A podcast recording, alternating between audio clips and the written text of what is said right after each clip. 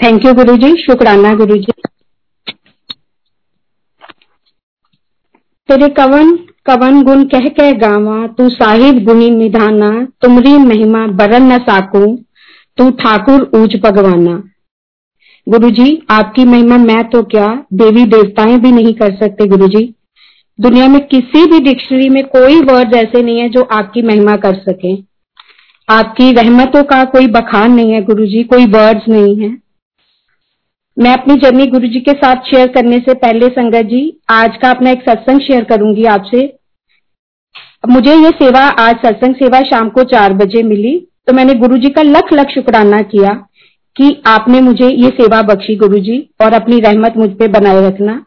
और मैंने यूट्यूब पे ये शब्द लगा लिया, गरीब निवाज गोसैया मेरा, माथे छतर दरे ऐसी लाल तुझबिन कौन करे? नीचो ऊंच करे मेरा गोविंद, काहू ते ना डरे, ऐसी लाल तुझबिन कौन करे?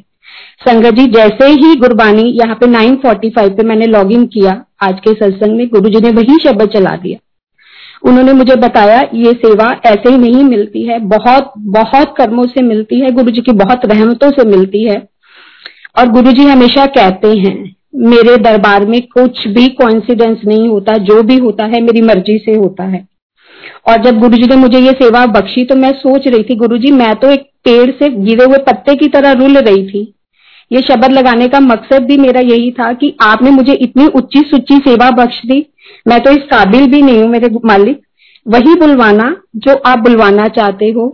गुरु जी कहते हैं कि सत्संग करण वाले का भी कल्याण सत्संग सुनन वाले का भी कल्याण। गुरु जी कि पिछले दिनों से कुछ ऐसी कृपा हो रही है गुरु जी रोज सत्संग मुझे मेरी जो लाइफ जर्नी है शेयर करने का हुक्म दे रहे हैं और मैं कर रही हूँ। और गुरु जी का ये है, सत्संग, संगत से इंटरेक्शन का बहुत ही सुंदर तरीका है सत्संग शेयर करवाना। पता नहीं आपकी सारी बातों के जवाब गुरु जी पहले जब वो फ़िज़िकल फॉर्म में जो थे गद्दी पे, तब भी ऐसे देते थे और गुरु जी अब भी ऐसे देते हैं। पता नहीं किस संगत के सवाल का जवाब, किसके सत्संग में मिल जाए, किसकी किसकी बीमारी, किसका दुख, किसका रोग, कहा, कौन से सत्संग से दूर हो जाए, ये मेरे मालिक से बेहतर कोई नहीं जान सकता। शुक्राना गुरु जी बहुत बहुत शुक्राना। आपने मुझे अपनी ब्लेसिंग शेयर करने का ये प्लेटफॉर्म दिया। आपकी जर्नी की मैं स्टार्टिंग 1992 से करूँगी, क्योंकि मेरी स्टार्ट जो जर्नी हुई वो गुरुजी से 2003 में हुई, लेकिन 1992 में जो मुझे प्रॉब्लम शुरू हुई, वो 2003 तक चली, जब तक मैं गुरुजी की शरण में नहीं पहुँची। मैरिज के कुछ समय बाद ही मेरी तबीयत बहुत ज़्यादा खराब रहने लगी इवन छह महीने तक के बाद ही। एक बार जो स्टार्ट हुआ मेरी बीमारी, ये एक नॉर्मल डायरिया से शुरू हुई। और डॉक्टर्स के पास गए नॉर्मल फिजिशियन के पास, उसने बोला इनडाइजेशन है, कहीं से इन्फेक्शन हुआ है, आप ये पाँच दिन की मेडिसिन एंटीबायोटिक कोर्स कीजिए, आप ठीक हो जाएँगे। ठीक है, पाँच दिन का एंटीबायोटिक का कोर्स किया, कुछ फ़र्क नहीं पड़ा तीन चार दिन के बाद फिर फिजिशियन के पास गए, फिर उसने कुछ एंटीबायोटिक्स चेंज करी, फिर कुछ फ़र्क नहीं पड़ा। इस तरह से करते करते मुझे महीना, डेढ़ महीना बीत गया। जब कुछ फ़र्क नहीं पड़ रहा था तो मेरी फैमिली ने कहा कि अब किसी गेस्ट्रो से इसको दिखाया जाए कि दिक्कत ज़्यादा बढ़ रही है। हम लोग सर गंगा राम के डॉक्टर सीनियर गेस्ट्रोलॉजिस्ट के पास गए। उन्होंने मेरे सारे मेडिकल चेकअप किए। डायग्नोसिस तो कुछ नहीं आया जिस वजह से मुझे दिक्कत हो रही थी। उन्होंने बोला, एक तो मेंटली स्ट्रेस हो सकता है और दूसरा जो मेरा एच एक महीना पहले एक जो नॉर्मल ह्यूमन बींग का होता है 12 ग्राम वो 6 ग्राम रह गया था। तो डॉक्टर के लिए ये बड़ी हैरानी की बात थी कि कोई इनको ब्लीडिंग नहीं हुई इंटरनल कोई ब्लीडिंग नहीं है, बाहर से कोई चोट नहीं लगी। तो फिर एकदम से ये एच इतना डाउन कैसे आ गया? लेकिन वो चाह के भी कोई डायग्नोसिस नहीं ला सके। उस दिन से जो मेरा डॉक्टर्स का चक्कर शुरू हुए, वो गुरु जी के शरण में आने तक नहीं रुके। वो दस साल ना मेरे पे किसी दवा ने काम किया और ना ही किसी दुआ ने। बहुत ज़्यादा टफ जर्नी थी संगत जी, बहुत ज़्यादा। कुछ भी खा नहीं पाती थी, कुछ भी पी नहीं पाती थी डॉक्टर्स के पास जाते थे, वो जब जितनी बार जाती थी, वो पहले एंटीबायोटिक्स फिर स्ट्रॉन्ग एंटीबायोटिक्स जब उनको कुछ नहीं समझ आया तो उन्होंने ऑरली स्टेरॉइड्स पे डाल दिया। जब उस पर समझ नहीं आया तो फिर उन्होंने क्या किया, मुझे 2001 में जो मैं हॉस्पिटलाइज हुई तो मुझे अल्सरेटिव कोलाइटिस उन्होंने डायग्नोज कर दिया। वो शायद वो दवाइयों या स्टेरॉइड्स का असर था। और उसमें क्या होता है, आपकी सारी आंतों पे जख्म हो जाते हैं, छाले हो जाते हैं और ऑलमोस्ट मेरी सारी आंतें, जिसको पैन कोलाइटिस उन्होंने नाम दिया, सारी आंतें ऑलमोस्ट गल चुकी थी। बहुत ज़्यादा टफ था। इन बिटवीन मुझे दो बेबीज भी हो गए थे, एक बेबी बॉय और एक बेबी गर्ल लेकिन दिक्कतें ऐसी थी कि खत्म होने की बजाय अब वो बढ़ती चली जा रही थी। Financial issues family problems property related बहुत सारे जो कॉन्ट्रोवर्सीज है, वो फैमिली में स्टार्ट हो गई थी। मीन्स ये कह सकते हैं, गुरु जी के सामने बैठ के बोल रही हूँ कि दुनिया की कोई ऐसी दिक्कत, कोई ऐसी परेशानी नहीं थी जो मेरे पास नहीं थी। एक चक्रव्यूह में ट्रैप्ड थी मैं, बहुत बुरी तरह से। कई बार तो अरदास करती थी, मालिक मुझे उठा लो, मुझे नहीं जीना। और जब बच्चों का मुँह देखती थी तो अरदास करती थी, हे बाबा जी, इतनी लाइफ दे देना कि इनको बड़ा कर सकूँ। इतनी स्ट्रेंथ देना, इतनी एनर्जी देना। लेकिन प्रॉब्लम्स थी कि खत्म होने की बजाय बढ़ते चली जा गई। 2002 में एट द एज ऑफ़ 30 मेरे हस्बैंड को हार्ट स्ट्रोक हुआ। बहुत मैसिव हार्ट स्ट्रोक था। और पता नहीं कैसे हम टाइम पे हॉस्पिटल चले गए। और अंकल की जान बच गई और डॉक्टर्स ने बोला कि आपके हस्बैंड बाल बाल बचे हैं क्योंकि यंग एज का जो हार्ट अटैक होता है, वो बहुत डेंजरस होता है। इससे बहुत कोई मुश्किल बच सकता है। हम कैसे, मैं कैसे उनको हॉस्पिटल ले गई, मुझे नहीं पता। पहले मुझे यही लगा जब उनके राइट शोल्डर में दर्द हुआ कि इनको शायद मस्कुलर पेन हो रहा है, क्योंकि मेरे दिमाग में दूर दूर तक भी नहीं था कि इनको हार्ट स्ट्रोक हो सकता है। प्रॉपर्टी रिलेटेड इश्यू से जैसे मैंने आपको पहले बताया। कि हमारी जो प्रॉपर्टी थी, वो जॉइंट फैमिली में थी और मेरे फादर इन लॉ ने वो प्रॉपर्टी अपने ब्रदर के नाम करी थी मेरी मैरिज से पहले without I don't know what was the reason और अब ये था कि जिस घर में हम रहते थे, वो घर भी हमारा नहीं था और जिस शॉप पे हम काम करते थे, वो भी हमारी नहीं थी। और आठ दस साल से उसी के रिगार्डिंग फैमिली में प्रॉब्लम्स चल रही थी। तो मेरी एक फ्रेंड गुरुजी से जुड़े थे 2000 में तो मैं उनसे हमेशा अपनी प्रॉब्लम शेयर करती थी तो वो मुझे कहते थे, तू मेरे गुरुजी के चल, क्योंकि वो भी काफ़ी बीमार थे और गुरुजी के जाते जाते उन्होंने काफ़ी हील किया था। लेकिन गुरुजी की कॉल आ रही थी और मेरा कार्मिक अकाउंट इतना कॉम्प्लिकेटेड था कि मैं चाह के भी वहाँ नहीं पहुँच पा रही थी। अब day by day condition worse होती गई। मेरा बेटा भी चाइल्ड बाय बर्थ ही अस्थमेटिक था। चेंजिंग वेदर में ये होता था कि उसको भी हॉस्पिटलाइज कराना पड़ता था, वो भी स्टेरॉइड्स पे जाता था। नेबुलाइजर उसको दिया जाता था इनहेलर उसको दिया जाता था ड्रिप लगाई जाती थी, लेकिन उसको कोई फ़र्क नहीं पड़ता था, खासकर दिवाली के आसपास और होली के आसपास जब चेंजिंग वेदर होता है। मैं अल्सरेटिव कोलाइटिस की पेशेंट थी, मुझे भी महीने में एक आध बार हॉस्पिटल जाना पड़ता था आईसीयू में एडमिट होना पड़ता था और मेरे बच्चे उन दिनों बहुत छोटे थे, जो बाहर खड़े होके मेरे से मिलने के लिए तरसते थे क्योंकि आईसीयू में मिलना अलाउड नहीं होता, जैसे सब जानते हैं। अब हस्बैंड को भी हार्ट प्रॉब्लम हो गई, और हस्बैंड भी महीने में, दो महीने में एक बार उनको भी हॉस्पिटलाइज होना पड़ता था। तो जब भी मैं उनको अपनी प्रॉब्लम बताती, वो मुझे गुरु जी के जानने को कहते, लेकिन मैं चाह के भी नहीं जा पा रही थी, क्योंकि शाम को गुरु जी के यहाँ जब सत्संग होता था, बच्चे छोटे थे प्रॉब्लम्स बहुत ही मुझे लगता था, मैं कैसे वहाँ पहुँच पाऊँगी। मेरे पेरेंट्स भी मुझे देखते बहुत परेशान होते थे। खासकर मम्मा मेरे लिए जगह जगह अखंड पाठ साहब रखवाते थे। We belong to a Sikh family और अरदास करते थे कि बाबा जी, इन्हों ज़िंदगी बख्श दो। ये बच्चे बहुत छोटे हैं।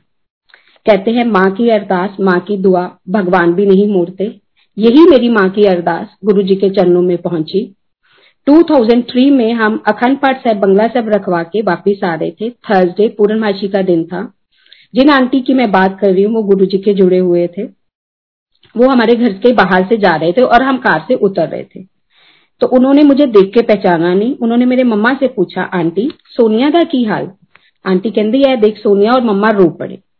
और इस तरह से बात करते करते वो अंदर आ गए। उन्होंने कहा, आज तो तू गुरु जी के जाएगी जाएगी, तू मर गई, तेरे बच्चे कौन संभाल लेगा? तो मरता क्या ना करता, ठीक है गुरु जी का उस दिन बहुत स्ट्रांग बुलावा था। क्योंकि अब डॉक्टर्स की तरफ़ से ऑलमोस्ट मुझे जवाब मिल चुका था, क्योंकि उनके हिसाब से मेरी इंटेंसाइंस काम नहीं कर रही है और उनको निकालना पड़ेगा, जिसके बाद लाइफ बहुत ज़्यादा टफ हो जाती है। ठीक है, उस दिन शाम को छह बजे मुझे गुरुजी ने बुलाया। हम छह बजे घर से निकले पश्चिम हाल से और हमें एम्पायर से जाना था, जहाँ पहुँचने में हमें तकरीबन एक घंटा लगा। रस्ते भर में वो गुरुजी की महिमा करते रहे, आंटी। मैं सुनती रही, मुझे अच्छा लग रहा था जब से मैंने घर से जर्नी स्टार्ट की, मुझे अपने अंदर कुछ पॉजिटिव चेंजेस फील हुए। अब हम एम्पायर सेस पहुँचे। जैसे ही एम्पायर सेस के बाहर पहुँचे तो गुरु जी के अंदर एम्पायर सेस से छोटे मंदिर से, जिसको आजकल हम संगत बोलते हैं, आवाज़ आ रही थी मेहरा वालिया साइया रखी, चरना देखो भाई हरबंस सिंह जी, जगाधरी वालों का शब्द चल रहा था, वो मैं घर में बहुत सुनती थी। पहले पहुँचते ही गुरु जी ने बाहर से मुझे इंडिकेशन दे दिया। मैंने तेको अपने चरण शरण में ले लिया है, लेकिन मैं बुद्धिहीन उस मैसेज को नहीं समझ पाई। अभी इतना कनेक्शन नहीं था। और जैसे ही अंदर पहुँचे, बहुत ही डिवाइन गुरुजी वहाँ बैठे गद्दी पे, बहुत ही सुंदर चूल्हे में।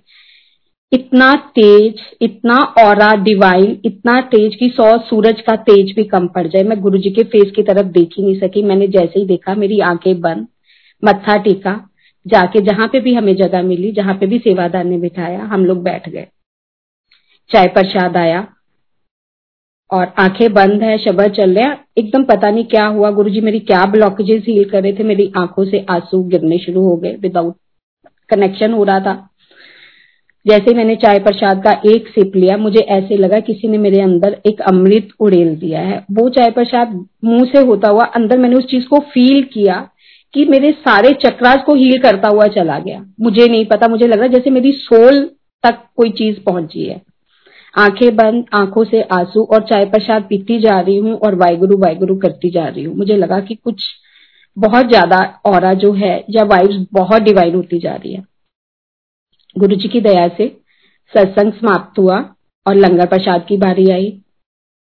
लंगर प्रसाद जैसे सब जानते हैं कि चार लोग मिलके करते हैं। मुझे जो आंटी लेके गए थे मुझे और उन आंटी को लंगर एक ही थाली में खाने को मिला, चार लोग थे। वेरी डिवाइन लंगर प्रसाद, सारी वही चीज़ें थी जो रिस्ट्रिक्टेड होती है, जैसे सारे जानते हैं गुरु जी का ये एक ट्रीटमेंट का तरीका है, मुझे नहीं पता था उस दिन।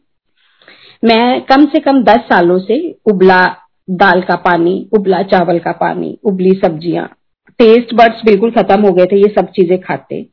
जब थाली सामने आई लंगर प्रसाद की, उसमें बहुत सारा मिर्ची का प्रसाद रेड चिल्ली प्रसाद, खीर प्रसाद, जबकि डॉक्टर ने मुझे बोल दिया था, दूध अब आपके लिए जहर है, आप दूध कभी ज़िंदगी भर में नहीं लोगे। रोटी प्रसाद, बहुत सारा दाल प्रसाद, जिसमें से बहुत अच्छी फ्रेग्रेंस आ रही थी। सब्ज़ी प्रसाद, मैंने उसको देखा, दिल तो मुझे, मेरा किया कि वो मैं सारा थाली प्रसाद खुद ही खा लू, पूरा जो भी उसमें है, लेकिन अंदर से आवाज़ आई तेरे अल्सर फट जाने, मर जाएगी यहाँ पे। मैंने उन आंटी को देख के आँखों से मना कर दिया। मैं ये प्रसाद नहीं खा सकती। मैं मतलब इशारा किया कि मैं मर जाऊँगी। वो कहते खा ले खा ले ये दवाई है तेरी। और मैंने कहा, ये दवाई है, मुझे लगता है कि आज तो सोनिया तू यहाँ से मतलब पत्ता कटेगा। इतनी ब्लेसिंग्स होने के बाद भी मैं उस चीज़ को नहीं समझ पा रही थी। मैंने एकदम से मेरी नज़र गुरुजी पे पड़ी तो गुरुजी मेरी तरफ़ ही देख रहे थे तो मैं एकदम से अंदर तक जैसे शिविर कर जाता कोई, मैं डर गई। और बिना विदाउट एनी इफ़ बट्स मैंने वो लंगर प्रसाद खाना शुरू कर दिया। संगत जी, जैसे जैसे वो एक एक गराई, एक एक ग्रास मेरे अंदर चला जाता गया, मुझे नहीं पता वो अमृत था क्या था गुरुजी ने उसमें, क्या था। मेरी हीलिंग ऐसी थी कि मैं, वो वर्ड्स में डिफाइन करना बहुत मुश्किल है। गुरुजी ने मेरा और चेंज कर दिया, मेरी सोल चेंज हो गई। एकदम से कोई बीमारी, कोई कुछ मुझे आसपास भी नहीं आ रहा था, क्योंकि घर में ये होता था, मैं एक सिप पानी का भी लेती थी। I had to rush toilet मुझे टॉयलेट जाना पड़ता था, जहाँ मतलब स्टूल में मैं ब्लीड करती थी। लेकिन वहाँ मुझे दो से ढाई तीन घंटे हो गए बैठे गए, मैंने चाय प्रसाद लिया, मैंने पूरा अपना लंगर प्रसाद फिनिश किया। लेकिन मुझे कोई भी ऐसा नहीं लगा कि मुझे कोई प्रॉब्लम हो रही है। अब वापसी की बारी आई, आज्ञा लेने की। तो एम्पायर सेस में, छोटे मंदिर में, जैसे गुरुजी से हासन पे विराजमान थे, हमने मत्था टिका और उन आंटी ने मुझे बोला, गुरुजी को बोला, गुरुजी, ए मेरी फ्रेंड तो गुरुजी ने बोला, मेरी तरफ़ देख के, जा कल्याण किया तेरी फ्रेंड का भी. फिर मैं बुद्धिहीन, कर्मों की मारी हुई। ऐसे कैसे कल्याण हो जाता? मन में सोच रही हूँ, बहुत अच्छा लग रहा है गुरुजी बात करे, लेकिन फिर भी सोच रही हूँ कि मैं दस साल से परेशान हूँ मैंने दस साल से अन्न का दाना ठीक से नहीं खाया। मेरे बच्चे इतना परेशान है मेरे घर में इतने कलेश है मेरे अंकल बीमार हैं और आ, मतलब ये कह रहा है कल्याण किया मैं इतना इतना पाठ करती हूँ और हर मंडे में शिवजी महाराज जी के जाती हूँ वहाँ जल चढ़ाती हूँ और मुझे इतना नहीं समझ आ रही कि महाशिव साक्षात मेरे सामने बैठे मेरा कल्याण कर रहे हैं और मैं उसको एक्सेप्ट नहीं कर पा रही। पर गुरु जी के वचन तो गुरु जी के वचन है वो उन्होंने तो वो पूरे होने ही होने हैं।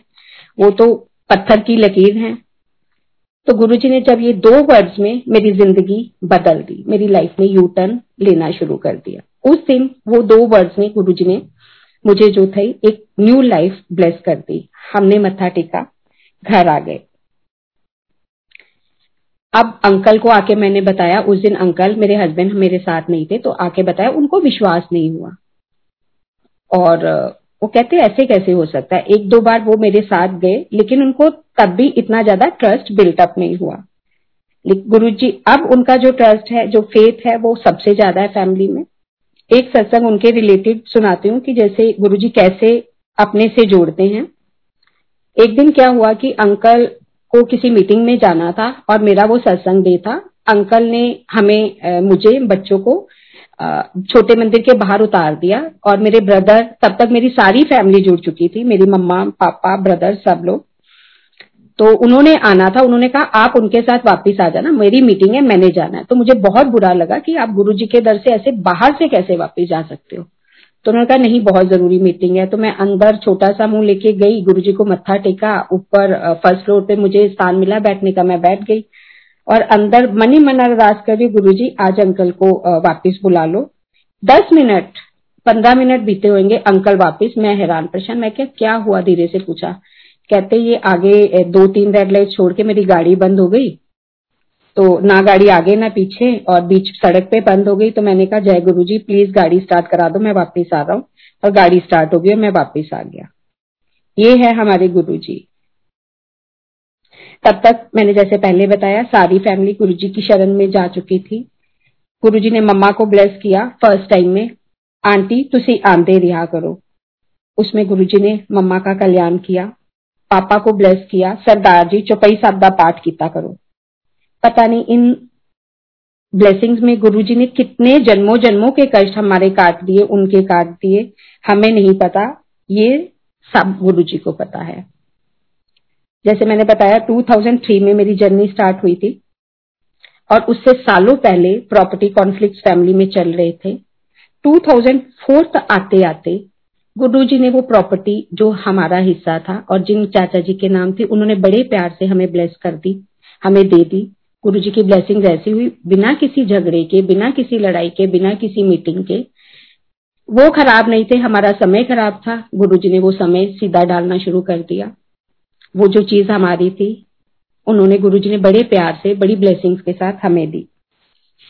घर और शॉप दोनों।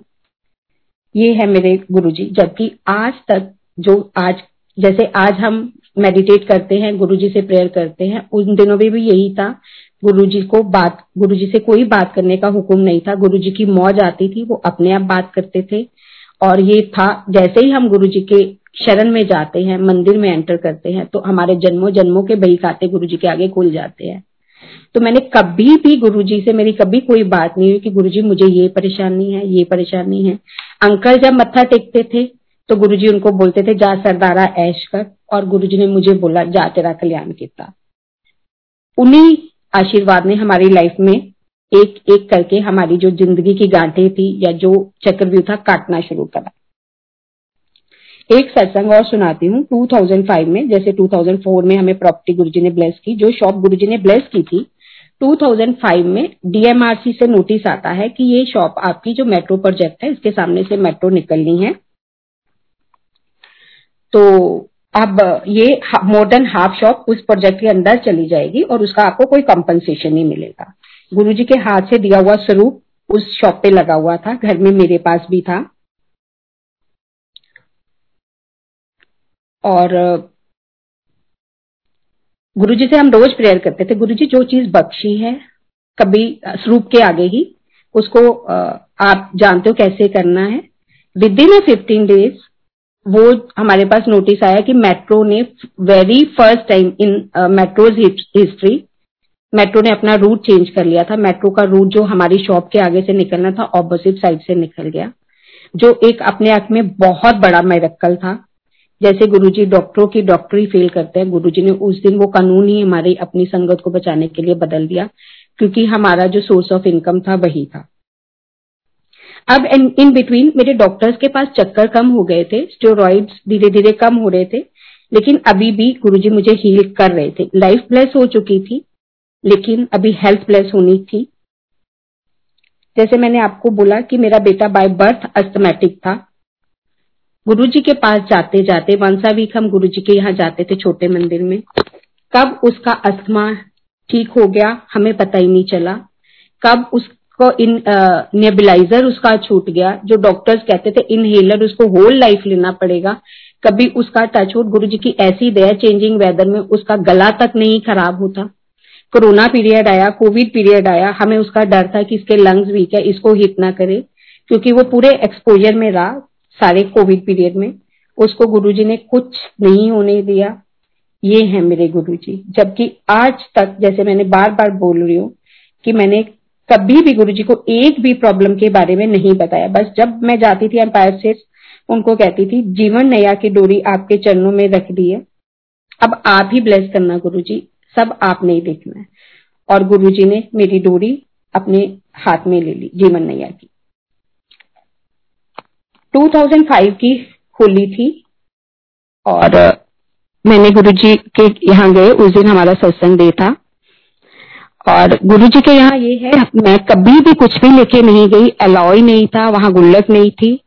दुनिया का एकमात्र ये ऐसी जगह थी जहाँ आप खाली झोली, खाली पर्स, खाली पॉकेट, खाली हाथ जाते हो और झोलियाँ भर के आते हो। लेकिन उस दिन होली थी, मेरा मन किया मैं गुरुजी के लिए एक बुके और एक तिलक लाल गुलाल का पैकेट में लिखे गई और गुरुजी के चरणों में रखा। गुरुजी ने मुझे उस दिन फ़र्स्ट टाइम पूछा कितों आई तू? तो मैंने एकदम से डर के चौक के बोला गुरु जी तिलक नगर तो। उन दिनों हम तिलक नगर रहते थे। तो गुरु जी बहुत ज़ोर से हंस के बोले जा फिर तिलक लगा इथे की कर दी पई। गुरुजी ने बात की, मुझे बहुत अच्छा लगा। लेकिन गुरुजी की वो बात, वो नॉर्मल बात नहीं थी। उस दिन उन्होंने मुझे ब्लेस किया था। और ये बात मुझे 2018 में जाके, जब मैं बड़े मंदिर बैठी थी, मुझे उस बात का जवाब मिला कि गुरुजी ने उन 2018-19 तक आते आते मुझे मेरी हर प्रॉब्लम से ओवरकम कर दिया था। तिलक कौन लगाता है जब आप विक्ट्री लेते हो किसी चीज़ पे? तो मैंने अपनी हर प्रॉब्लम से ओवरकम किया था। मुझे गुरुजी ने विजय दिलवाई हर चीज़ से और मुझे ब्लेस किया था उस दिन। बहुत, ये गुरुजी की हर बात में मतलब होता है। मतलब कुछ भी नथिंग इज़ कॉन्सिडेंस कुछ भी कॉन्सिडेंस नहीं होता। गुरु जी का हर वर्ड में बहुत गहरा मतलब होता है, जो हमारे जैसे बुद्धिहीनों के समझ में नहीं आ सकता, जब तक गुरु जी की कृपा ना हो। अब क्या था? मुझे, जैसे मैंने बोला, गुरुजी ने मुझे ब्लेस कर दिया था न्यू लाइफ लेकिन हेल्थ अभी थोड़ा कॉम्प्लिकेटेड साइड ही था। तो 2006 में सिर्फ़ गुरुजी ने मुझे एक बार पूछा। 2006 में गुरुजी ने मुझे सुभाष नगर में एक घर ब्लेस किया, जहाँ गुरुजी का छोटा सा हमने मंदिर बनाया। गुरुजी का स्वरूप था और मैं घंटों गुरुजी के स्वरूप से बातें किया करती थी। और यहाँ पर आते धीरे धीरे गुरुजी ने अब मुझे हेल्थ ब्लेस करनी शुरू कर दी। मेरी मेडिक मेरे स्टेरॉइड्स कम हो गए, मेरे ऑलमोस्ट स्टेरॉइड्स खत्म हो गए एंटीबायोटिक्स बहुत खत्म खत्म हो गए और मैं अब होम्योपैथिक पे आ गई। कहा इतने हैवी डोज स्टेरॉइड्स कहा नॉर्मल होम्योपैथिक की मेडिसिन दिन में दो या तीन बार लेनी। मुझे बहुत गुरुजी ने ब्लेस कर रहे थे, बहुत ज़्यादा। और 2007 में हम लोग गए डॉक्टर्स के पास, क्योंकि डॉक्टर कह रहा था कि आपका 2002 से क्लोनोस्कोपी हो चुकी है और आपकी जो प्रॉब्लम है वो एग्रीवेट कर जाती है डाइवर्ट हो जाती है कैंसर की तरफ़। आप एक बार अपना क्लोनोस्कोपी करवा लीजिए, क्योंकि हो सकता है कि आगे आने वाले टाइम में आपको दिक्कत हो। तो मैंने कहा, नहीं, मुझे नहीं करवानी, अब मैं तो ठीक हूँ, क्योंकि मैं तो कोई अब दवाई चल नहीं रही और अब मुझे वो प्रॉब्लम जो होती है बार बार नहीं होती और गुरु जी की दया से मैं सब कुछ खा पी भी पाती हूँ। डॉक्टर ने कहा, नहीं, ऐसा नहीं होता। ये प्रॉब्लम कभी भी किसी भी फ़ेज़ में डाइवर्ट हो जाती है। तो उसके कहने पे हमने बालाजी में, बालाजी एक्शन में, हॉस्पिटल में हमने क्लोलोस्कोपी कराई 2007 में। तब तक गुरुजी महासमाधि ले चुके थे। तो जब मेरी क्लोनोस्कोपी हुई तो डॉक्टर ने मेरे से पूछा, आप कौन सी मेडिसिन ले रहे हो? पहले वाली क्लोनोस्कोपी 2002 वाली भी मेरे साथ थी रिपोर्ट। तो मैं डर गई थोड़ा सा। मैंने कहा, शायद कुछ गड़बड़ हो गई है। ये इतने सकास्टिक उसमें पूछ रहा है। तो मैंने कहा, डॉक्टर साहब, मैं कोई मेडिसिन नहीं ले रही, मैं सिर्फ़ होम्योपैथिक वो भी कभी कभी लेती हूँ रूटीन मेरी उसकी भी नहीं है। तो कहते फिर हाउ इज़ इट पॉसिबल मैंने कहा, क्या हुआ? कहते जो आपके अल्सर पूरी आंतों पे थे, कोई भी जगह ऐसी नहीं थी जहाँ पे जख्म ना हो, वो सिर्फ़ आके नीचे पाँच से दस परसेंट पोर्शन पे रह गए, बाकी आंत आपकी बिल्कुल ठीक है। तो ये मैं और मेरे अंकल थे, हम दोनों के मुँह से निकला जय गुरु जी तो डॉक्टर ने मेरी वो दोनों रिपोर्ट्स ली और वो दोनों रिपोर्ट्स मेडिकल काउंसिल में गई डिस्कस करने के लिए कि ये पॉसिबल कैसे है। तो यहाँ पर गुरुजी ने डॉक्टर्स की डॉक्टरी भी फील कर दी। अब 2007 का 26 में 2007 का मैं एक सत्संग अपने बेटे के रिलेटेड शेयर करती हूँ। 2007 में जनवरी या फरवरी का टाइम था। मेरी फ्रेंड एक एस्ट्रोलॉजर के पास जा रही थी। तो गुरुजी हमेशा मना किया करते हैं कि आपको एस्ट्रोलॉजर्स के पास नहीं जाना चाहिए। उनका ज्ञान जो है वो अधूरा होता है। तो वो आपको वेले चक्रों में डाल देते हैं। मैं इंटेंशनली नहीं गई थी, मुझे कुछ नहीं पूछना था। बस उसके पास उस दिन कन्वेंस नहीं था तो मैं उसको अपनी गाड़ी में ले गई। ये मेरी ज़िंदगी की सबसे बड़ी गलती थी। उसने अपने जो भी उसने पूछना था पूछा और उठने लगे तो उसने ऐसे ही रैंडमली पूछ लिया। पंडित जी इधर बारे भी कुछ दसो। उसने छूटते ही बोला कि आपका बेटा है। मैंने कहा हाँ, तो उसने बोला उसकी एज बारह तेरह साल ही है। बहुत दुख लगा सुन के गुस्सा भी बहुत आया। गुरुजी से वही मन ही मन माफ़ी मांगी। अब मेरी ये रूटीन बन गई थी कि मैं जब भी सत्संग पे जाती थी एम्पायर से छोटे मंदिर या बड़े मंदिर कहीं पर भी जहाँ गुरुजी बुलाते थे तो मैं एक ही अरदास करती थी गुरुजी अगर कोई ऐसी बात है मेरे से गलती हुई है मैं उस दिन उसके साथ चली गई।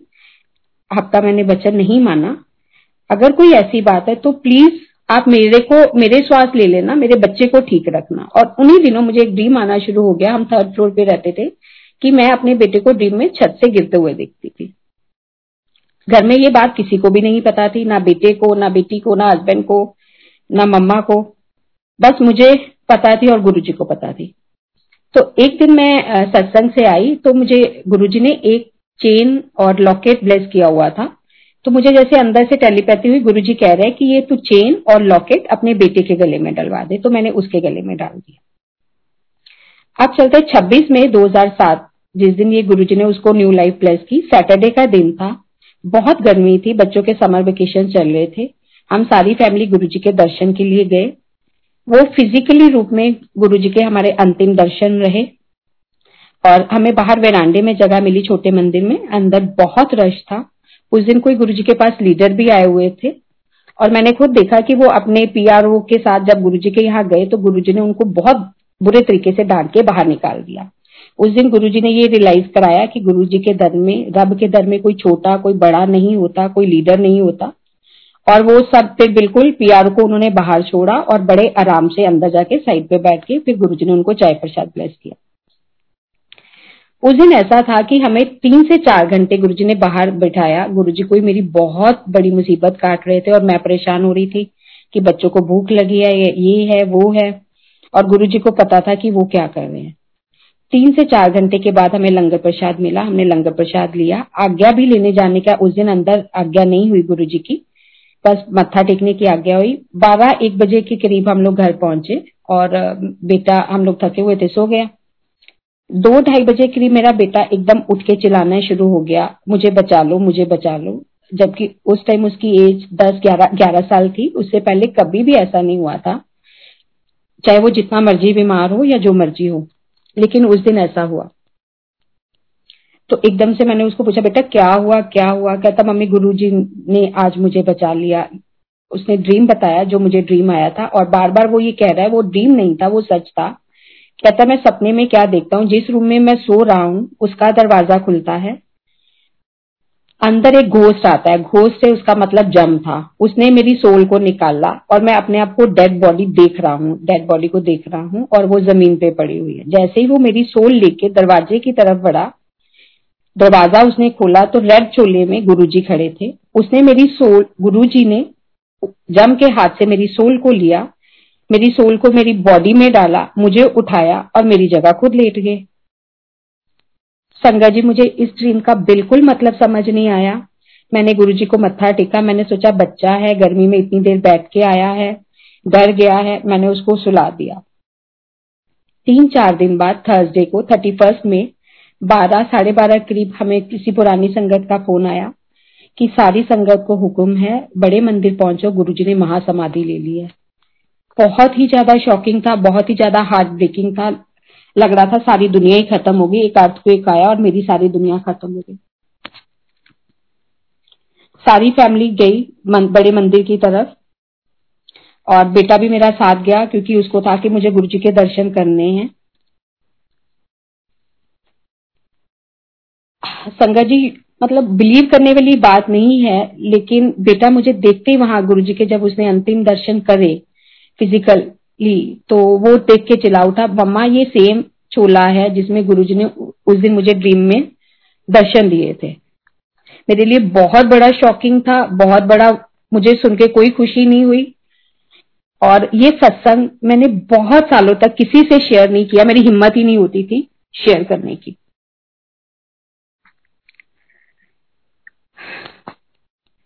पर गुरुजी ने जैसे तैसे संभाला इस तरह से गुरुजी ने उसकी लाइफ प्लेस की। ये गुरुजी जानते हैं उनकी लीला क्या थी, क्या नहीं, लेकिन उसकी, उनकी ब्लेसिंग्स कॉन्टिन्यूसली चाहे वो फ़िज़िकल फॉर्म में थे, तब भी और अब भी कॉन्टिन्यूसली फैमिली पे, मुझ पे, बच्चों पे बनी रही। अब तक जैसे मैंने पहले बोला अंकल की हार्ट प्रॉब्लम ठीक हो चुकी थी, बेटे का अस्थमा ठीक हो चुका था, और मेरी जो डिज़ीज़ थी, वो बिल्कुल ऑलमोस्ट गो वेंट गॉन थी। 2012 का सत्संग है। मेरे बेटे के ट्वेल्थ के बाद जब हमने एडमिशन करवाना था तो उसका भी मन था और मेरा भी मन था बीबीए एलएलबी में उसका एडमिशन हो जाए। लेकिन ऐसा हुआ कि दिल्ली में उसका एडमिशन नहीं हो पाया। देहरादून में हमें मिली सीट तो मैंने उसका एडमिशन करवा दिया।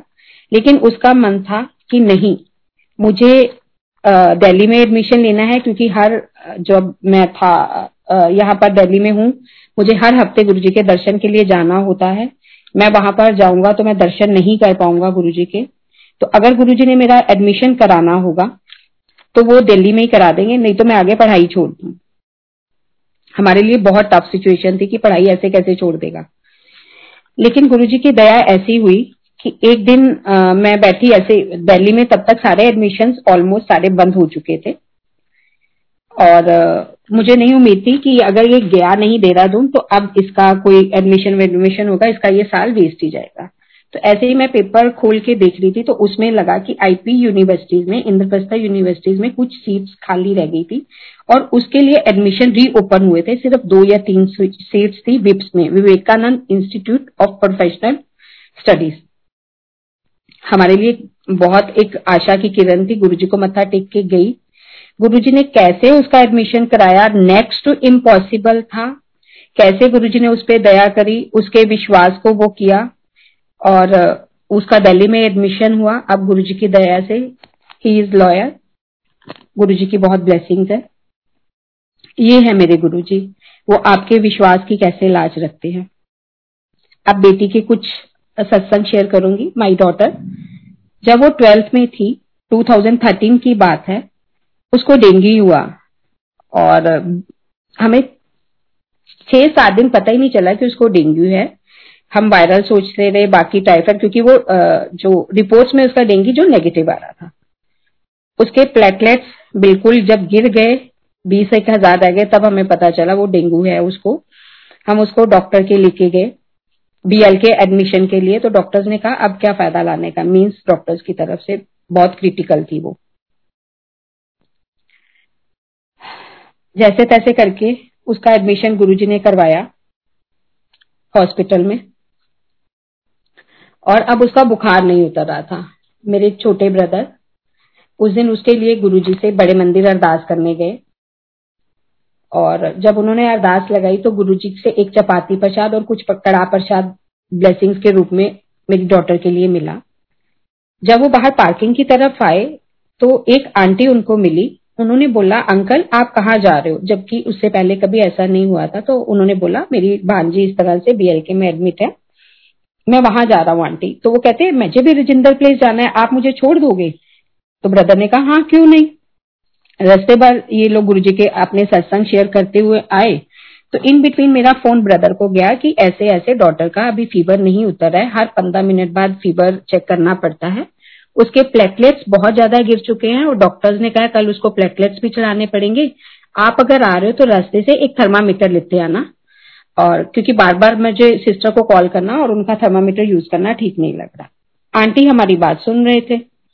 तो उन्होंने कहा, क्या हुआ? तो वो कहते मुझे एक ना थर्मामीटर लेना है, मैं अभी आपको उतारूँगा तो मैं केमिस्ट से परचेज कर लूँगा। आंटी कहते नहीं, मेरी तो अपनी थर्मा ये केमिस्ट की शॉप है तो मैं आपको थर्मामीटर मैं दिलवा देती हूँ। उन्होंने किसी अपने सर्वेंट को फ़ोन किया, संगत जी रात के साढ़े ग्यारह, पौने बारह का टाइम था।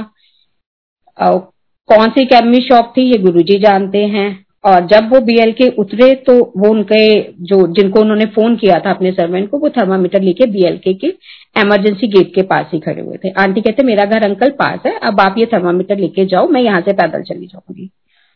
जैसे ही उस थर्मामीटर से हमने डॉटर का बुखार चेक करना शुरू किया दिन दो या तीन बार हमने फीवर चीखे फीवर डाउन आना शुरू हो गया। और वो जब प्रसाद जो गुरुजी ने ब्लेस करके बड़े मंदिर से भेजा था, मैंने उसको खिलाया। तो उसके रात को जब लास्ट टेस्ट हुआ, जो लेट नाइट होता है, उसका प्लेटलेट्स का तो नर्स ने आके मुझे बोला कि अब कल से आपको प्लेटलेट्स जो चढ़ने थे, वो नहीं चढ़ेंगे, क्योंकि इसके प्लेटलेट्स काफ़ी ज़्यादा बढ़ गए हैं। तो डॉक्टर्स कह रहे हैं अब चढ़ाने की ज़रूरत नहीं पड़ेगी। ये है मेरे गुरु जी शुक्राना गुरु जी अब एक सत्संग मैं अपनी डॉटर के रिलेटेड 2019 का ही शेयर करूँगी। 2019 में 2020 सॉरी संगत जी 2020 जब लॉकडाउन लगा था, उसका अपना सैलून है और वो मेकअप आर्टिस्ट है। और ऑल ओवर जब वेन्यूज पे उनको मेकअप बुकिंग्स मिलती हैं तो वो जाते हैं। तो उसकी नाइनटीन ऑफ़ मार्च 2020 की बुकिंग थी लखनऊ में ब्राइडल। जैसा कि हम जब जानते हैं कि कोविड की तब हलचल शुरू हो चुकी थी फेबरी के एंड से ही। तो मेरा मन बहुत घबरा रहा था जैसे जैसे इसका जाने का दिन पास आ रहा था, कि इसको जाना चाहिए या नहीं जाना चाहिए। तो मैंने गुरुजी से अरदास लगाई कि गुरुजी, जो आप ठीक समझो वो करना। सतारह मार्च को 2020 को मैंने अपने घर में एक फैमिली सत्संग रखा। उसमें मैंने जो इसके टिकट्स थे, गुरुजी के दरबार में रख दिए प्रिंट आउट निकाल के एयर टिकट्स मैं क्या गुरुजी, जैसे आप चाहते हो, वैसे करना। और 18 अक्टूबर को इसने 19 अक्टूबर सॉरी 19 मार्च को सॉरी संगत जी सो सॉरी 19 मार्च को इसने सुबह निकलना था। और 18 अक्टूबर को 18 मार्च को रात को इसके फ़ोन पे ईमेल आता है कि फ़्लाइट इज़ कैंसल्ड और उसकी जगह वो कोई फ़्लाइट भी नहीं दे रहे हैं। इसके लिए ये बहुत शॉकिंग था। ये बार बार कह रही थी कि मम्मी कमिटमेंट इज़ कमिटमेंट ऐसे कैसे ये हो सकता है? वहाँ मैं क्या जवाब दूँगी? ये है, वो है। लेकिन मुझे पता था, गुरुजी इसको बहुत ब्लेस कर रहे हैं। कोई ना कोई संकट इसका बहुत ज़्यादा टल रहा है। तो जैसे हम सब जानते हैं कि 19 मार्च को वहाँ पर कनिका जो एक सेलिब्रिटी थी, वो कोविड पॉजिटिव पाई गई और उन दिनों सारे होटल्स बंद हो गए। 20 मार्च को सारे यूपी के बॉर्डर सील कर दिए गए। कोई फ़्लाइट कोई ट्रेन कोई वो नहीं था। जबकि मेरी डॉटर ने बहुत जाने की कोशिश की, अगर फ़्लाइट कैंसिल हो गया है तो मैं बाय रोड चली जाऊँगी, मैं बाय ट्रेन चली जाऊँगी, लेकिन गुरुजी ने इसको अपनी जगह से हिलने तक नहीं दिया।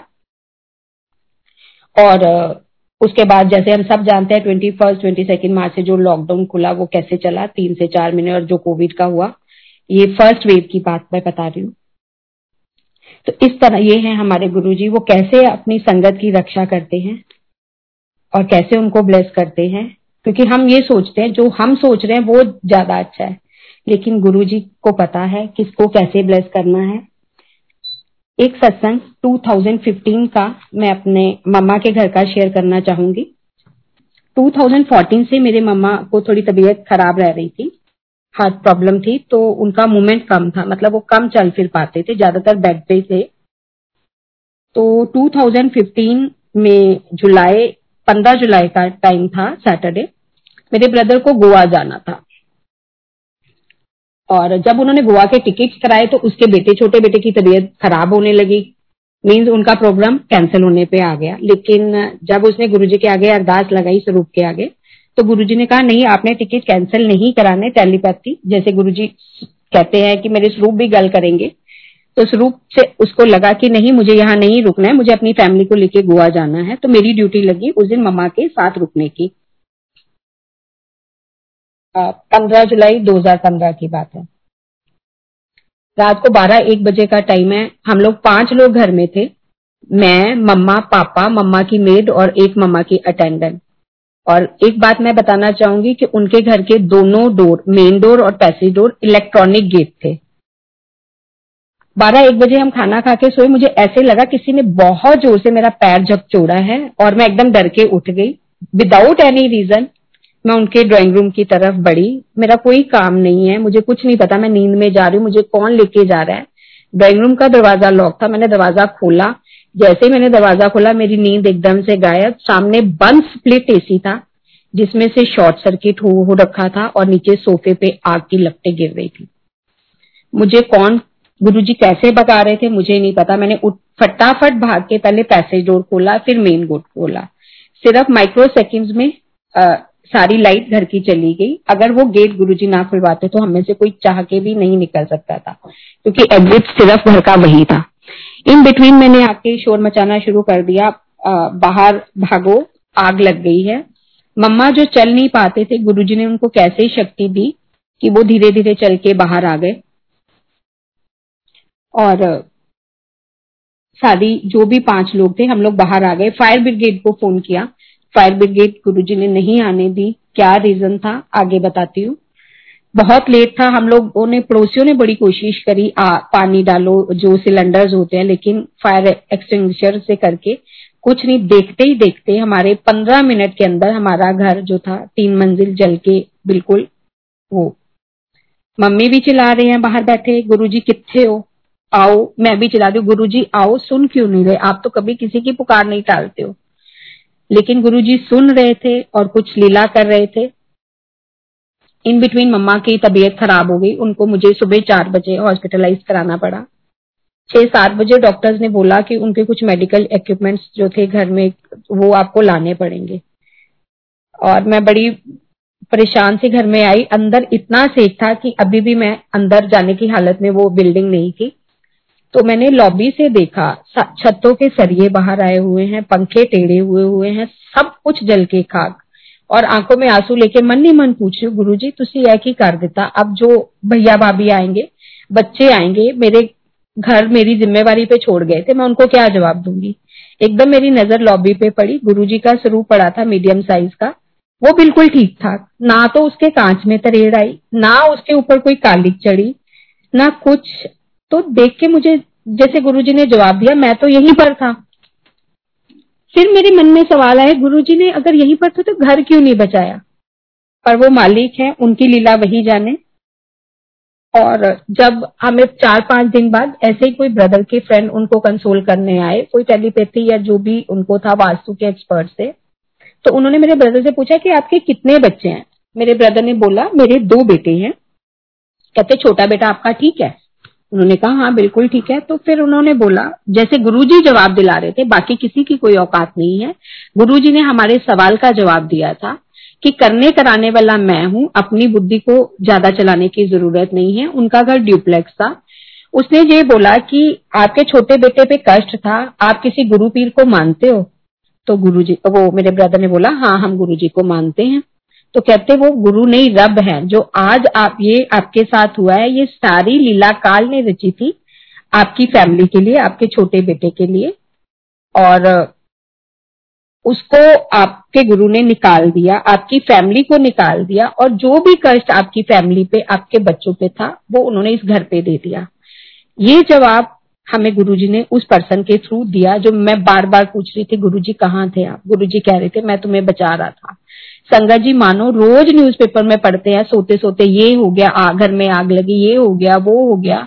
मानने की बात है गुरु जी ने एक सेक भी एक आँच भी पाँच लोगों में से किसी को नहीं आने दी बाल तक बांका नहीं होने दिया।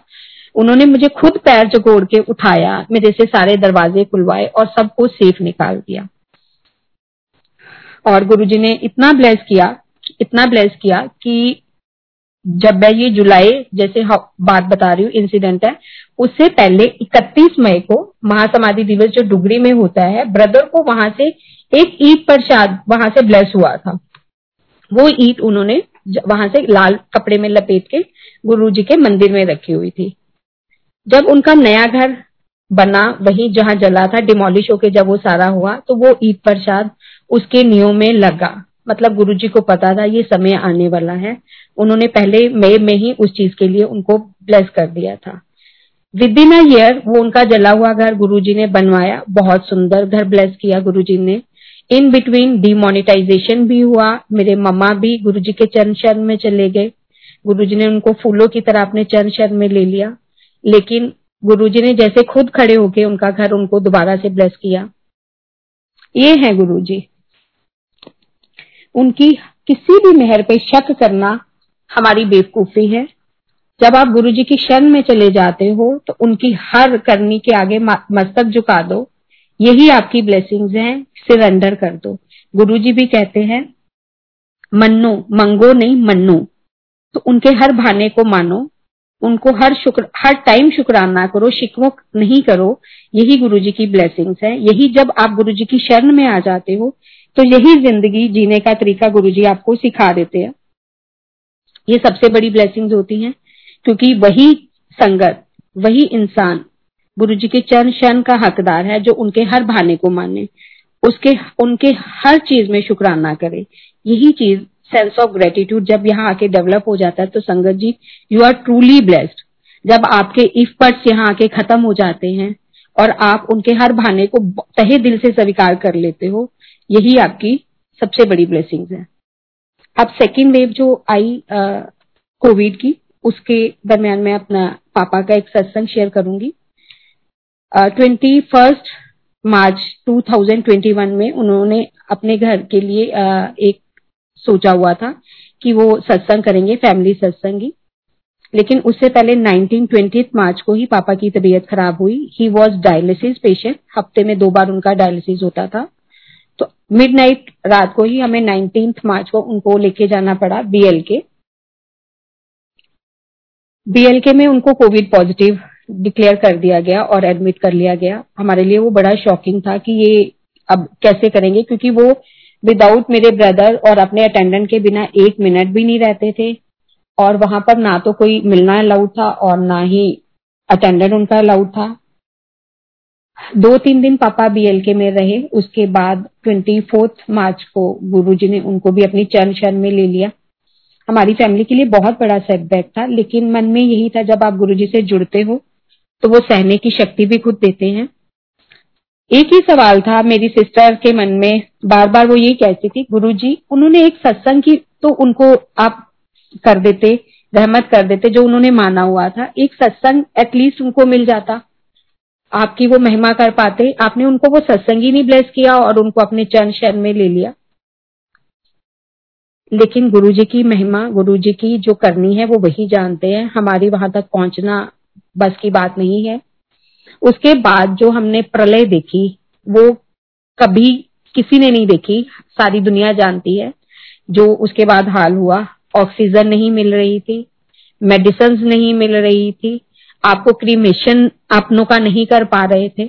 तो जब ये हमने सब देखा तो हमें समझ आ गया गुरुजी की लीला क्या थी। सिर्फ़ दो दिन या तीन दिन में गुरुजी ने पापा को जो उनके कर्मा से, उनसे कटवा के क्लियर करके अपने चरण चरण में ले लिया। उनके सारे रिचुअल्स हो गए। सब कुछ बहुत ठीक से हो गया। और उसके बाद हमने देखा, लोग महीनों वेंटिलेटर्स पे पड़े रहे। दवाइयों के लिए तड़पते रहे, अपनों के लिए वो होते रहे, लेकिन गुरुजी ने कोई भी ऐसी दिक्कत नहीं आने आने दी हमें। जाना सबने है। एक दिन लाइफ साइकिल है, जब गुरुजी फ़िज़िकल फॉर्म में नहीं रहे तो हमारी और आपकी कोई औकात नहीं है।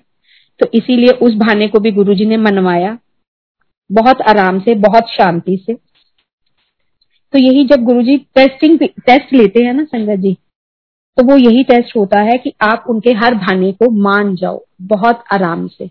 कोई इफ़ बट्स यहाँ मत करो, ये दरबार इफ़ बट्स के लिए नहीं है। गुरु जी यही कहते थे, जब दो तुसी मेरे दरबार चाहते हो तो अपना दिमाग बाहर जोड़ा कर चलाया करो। और ये बात फैक्ट है। जब गुरु जी ब्लेस करते हैं तो उनका हक बनता है, वो आपको टेस्ट भी करे, आपकी परीक्षा भी ले। और जो उस टेस्टिंग पीरियड में पास हो गया, वो जन्म जन्मांतर के लिए उस रब जी की शरण में चला गया। और यही सीखा है मैंने यहाँ आके और मैं अपने आप को फील ब्लेस्ड करती हूँ क्योंकि मेरे जैसा नेगेटिव बंदा इस पूरे यूनिवर्स में नहीं होगा। मैं अपने बच्चों को अगर वैन पे स्कूल बस पे छोड़ के आती थी तो गुरुजी से जुड़ने से पहले तो मेरे दिमाग में ये रहता था जब तक बच्चा घर नहीं आता था कि मेरा बच्चा ठीक ठाक से वापस आ जाएगा। अब गुरुजी से जुड़ने के बाद गुरुजी की इतनी दया है, इतनी कृपा है जीवन में कितने भी उतार चढ़ाव आए गुरु जी बहुत स्मूथली उसमें से निकलने की शक्ति दे देते हैं। ये नहीं होता कि गुरु जी से आप जुड़ गए, आपके जन्म जन्मांतर के कर्म कट गए और जो आपकी लाइफ है बेड ऑफ़ रोजेस हो जाएगी। नहीं, आप कलयुग में रह रहे हो। आपके जन्म जन्मांतर के कर्म आपके साथ है, आप गृहस्थी हो। जब गुरु जी के जुड़ने के बाद आपको शुक्राना आ जाता है गुरु जी आपको वो स्ट्रेंथ दे देते हैं कि आप बड़े से बड़ा कष्ट भी झेल जाओ। जैसे कि अभी कोविड के इतने बड़े पीरियड में मैंने देखा, गुरुजी ने अपनी संगत को फूलों की तरह रखा। संगत दिन रात गुरु के सत्संग घर में ही करती थी घर घर में गुरु का मंदिर बना। घर घर गुरु के सत्संग हुए। ये है मेरे गुरु जी की ब्लेसिंग्स ये नहीं होती ब्लेसिंग्स कि जो आपने मांगा आपको मिल गया। हाँ ठीक है। जैसा आपने निकाला, नहीं। ब्लेसिंग्स वो है जो आपके मालिक आपको दे रहे हैं। वो बड़ी जोली करके उसको स्वीकार कर लो। एक सत्संग मैं अपना छोटा शेयर करना चाहूँगी। थोड़े दिन पहले मैं एक सेवा मेरी लगी थी। गुरु जी का स्वरूप किसी के घर से लाके किसी संगत को देना था। उनके पास वो स्वरूप नहीं था तो वो डिमांड कर रहे थे। मैं स्वरूप लेने गई। बड़ा मंदिर उन दिनों बंद था। तो उनके पास पड़े हुए थे गुरु जी के स्वरूप ब्लेस्ड। तो उन्होंने कहा कि, आंटी, मेरे पास दो है, आप एक ले जाइएगा। तो जैसे मैं उनकी सीढ़ियाँ उतरी तो मैं एकदम से लास्ट सीढ़ी पे आते आते गिर गई। मुझे नहीं पता कैसे स्वरूप मेरे हाथ में ऐसे लगा हुआ है। बहुत बुरी तरह से गिरी घुटने के बल और पैर पूरा मेरा मुड़ गया। फिर भी जैसे ही मैंने ऐसे स्वरूप अपनी छाती से लगा के उठी और बोला, शुक्राना गुरुजी। अब मुझे नहीं पता ये गुरुजी कैसे डेवलप कर देते हैं कि मैं इतनी तेज गिरने के बाद मेरे मन में ये नहीं आया, गुरुजी, मैं तो सेवा के लिए आपका स्वरूप लेके जा रही हूँ। फिर मुझे क्यों गिरा दिया? मेरे मन में यही गुरुजी ने सोच डाली, तेरा बड़ा बड़ा कष्ट सी, जरा छोटे सी कट गया सेवा और वाकई संगत जी, जिस तरह से मैं गिरी थी, मेरी टांग पे कुछ भी हो सकता था। बिल्कुल माइनर हेयर लाइन फ्रैक्चर आया। मुझे एक या दो दिन का रेस्ट करना पड़ा और डॉक्टर ने खुद कहा, मेरी फिजियोथेरेपिस्ट ने खुद कहा कि आपका बहुत बचाव हो गया है।